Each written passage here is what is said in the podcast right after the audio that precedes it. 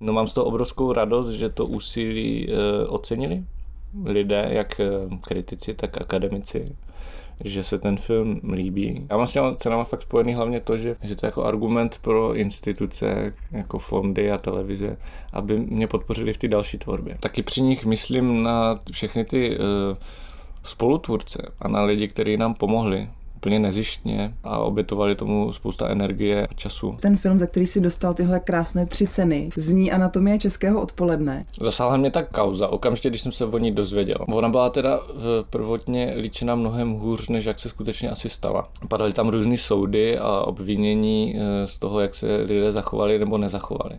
Já jsem pochopil, že to jako vždy nebude tak černobílý, jak se na první pohled zdálo. A snažil jsem se ty postavy nebo ty aktéry pochopit, poličtit, ale zachovat esenci toho, co mi na současné společnosti vadí. A to je letargie, nesounáležitost, sprostota, hulváctví, nedostatek slušnosti a respektu vzájemného. Hmm. Příprava toho filmu, jak ses vlastně na to připravoval?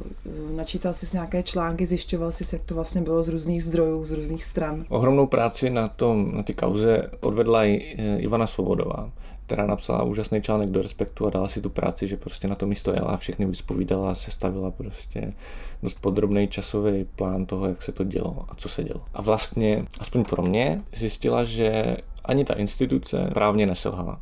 Že udělali všechno, co měli udělat. Zavolali policii. To pro mě bylo hrozně důležité zjištění, protože to víc ukazuje na ty lidi okolo. Tragédie je součástí našeho světa, bohužel. Nikdy se na tom nic nezmění. Jsou prostě tragické okamžiky a nehody a nešťastné náhody, které nás pořád budou obklopovat. Jde o to, jak se k té tragédii postaví všichni okolo. Doufám, že natáčení toho filmu mělo smysl, protože bych byl nerad, kdyby to bylo jenom Jenom, jenom ta parazitace na, na něčí tragédii. Hmm. Proto i u, i u těch cen kritiky, i u, u Českého lva jsem těžko prožíval nějakou jako bezprostřední radost, protože jsem vlastně dost myslel pořád na ty, na ty rodiny, které s tím musí žít.